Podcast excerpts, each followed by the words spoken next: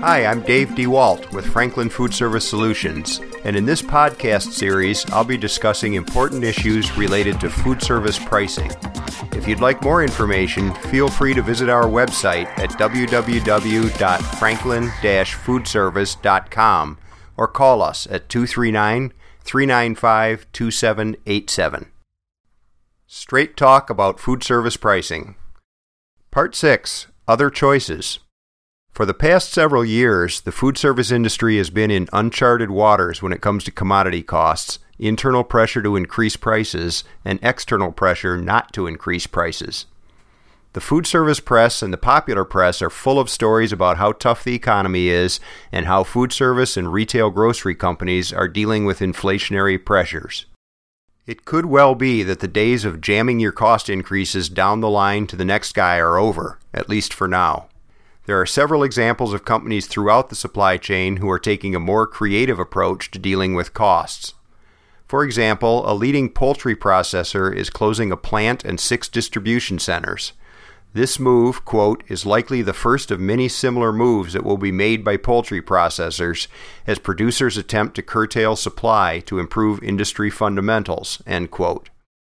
An analyst, quote, described the move as positive for the industry and said he expected similar cuts at other processors to total about 3% of industry capacity based on historical trends, end quote. As long as there is overcapacity in your category, the opportunity to take price increases will be stifled by fear of the other guys who are willing to take your business for a few pennies less. Taking out capacity is a painful move, and no one earns a bonus for making the overall industry better. But getting your capacity in line with real demand allows a supplier to peel off overhead covering business and focus on more profitable customers. In a market report, Sysco executives discussed how their MAs are helping their operator customers deal with inflation. Their strategies include encouraging operators to change their menus because, quote, sometimes you can't outrun this stuff, end quote. Reassuring operators that menu price increases are sometimes necessary.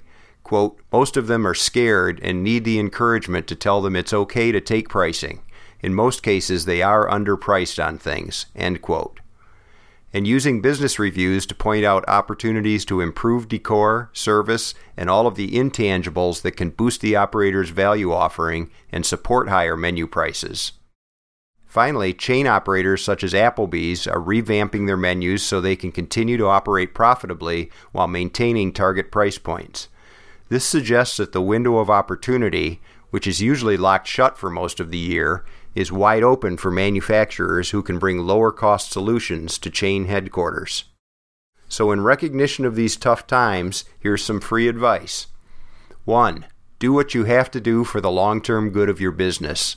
At some point, and a lot of you are at or beyond this point, you've got to pass your costs along. 2. Surround your price increase communication with ideas that will soften the economic impact for downstream customers point out the options of trading down to lower cost products, reducing portion sizes, and updating menu offerings. And three, accept that you must lose some volume in order to make your price increase stick.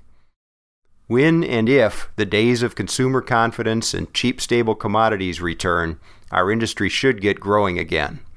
Those companies who can figure out new ways to deal with high costs and low demand during the hard times will be around to enjoy them. Thanks for listening to our podcast. To learn more about Franklin Food Service Solutions, please visit our website at franklin foodservice.com or call us at 239 395 2787.